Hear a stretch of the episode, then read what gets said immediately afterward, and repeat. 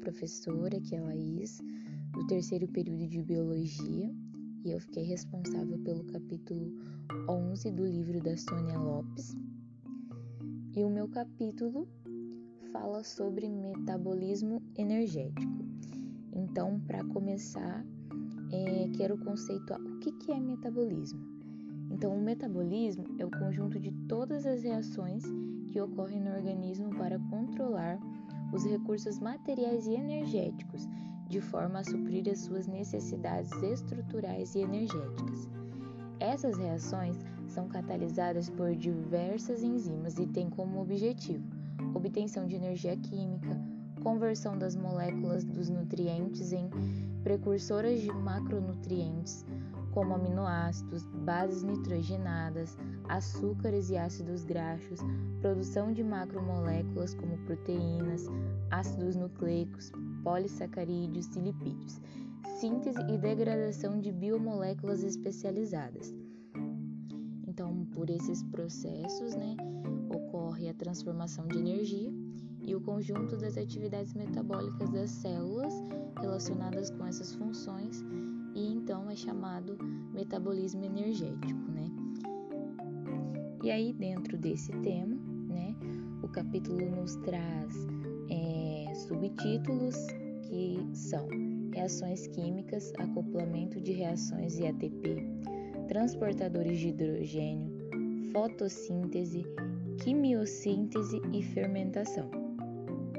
Outra coisa que é vale ressaltar é que o metabolismo ele não é uma exclusividade dos seres humanos, né? É, ocorre em todos os seres vivos, seja ele unicelular ou pluricelular. E a ligação que tem com a biologia aplicada à saúde, que eu consigo visualizar é, nesse, nesse dentro desse capítulo, é que podemos desmistificar algumas coisas sobre o metabolismo, né? Principalmente essa questão de ressaltar que o metabolismo não é uma exclusividade dos seres humanos, né? Igual muitas pessoas pensam que é um, é, na verdade ele é um conjunto de reações e mas também ele é muito citado em rodas de bate-papo, né?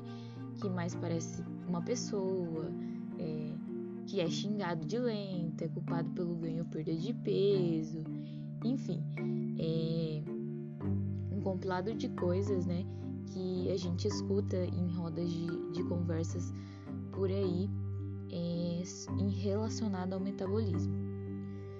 Também ressaltar que é, muitas dessas responsabilidades, né, que são lançadas sobre o metabolismo não passam de injustiças, né?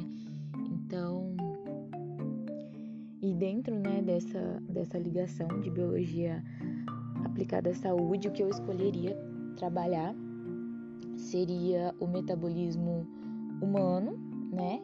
O metabolismo energético humano e a obesidade. Metabolismo versus obesidade. É, muitas vezes, né, o, o metabolismo, principalmente nos seres humanos, é é visto como o culpado de algumas situações, principalmente a obesidade. Ah, então eu sou obesa porque eu é, tenho um metabolismo lento. É um exemplo. Ou eu sou muito magra porque meu metabolismo é rápido.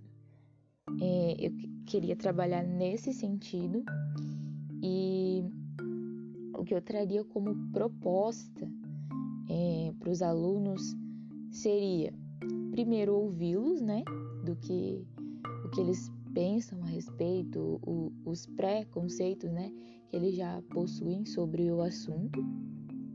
E depois é, eu iria propor a construção de charges com esse tema: mitos e verdades sobre o metabolismo como eu faria isso. Então, é, eu separaria a sala em duplas, né? Duplas de alunos e cada dupla é, pesquisaria sobre mitos e verdades relacionados ao metabolismo e através das informações que, que eles obtiverem, é, eles construirão essas charges, né, voltadas pro lado do humor, né, para ficar bem legal e depois é, de prontas nós discutiríamos isso em sala de aula, né, cada dupla falando do que descobriu, do que não sabia, do que achava que era verdade e não é, assim. É, por exemplo, é, um mito. Ah, vamos dizer que beber água gelada é, pode aumentar o gasto de 50 calorias no período, mesmo quando o organismo está em repouso.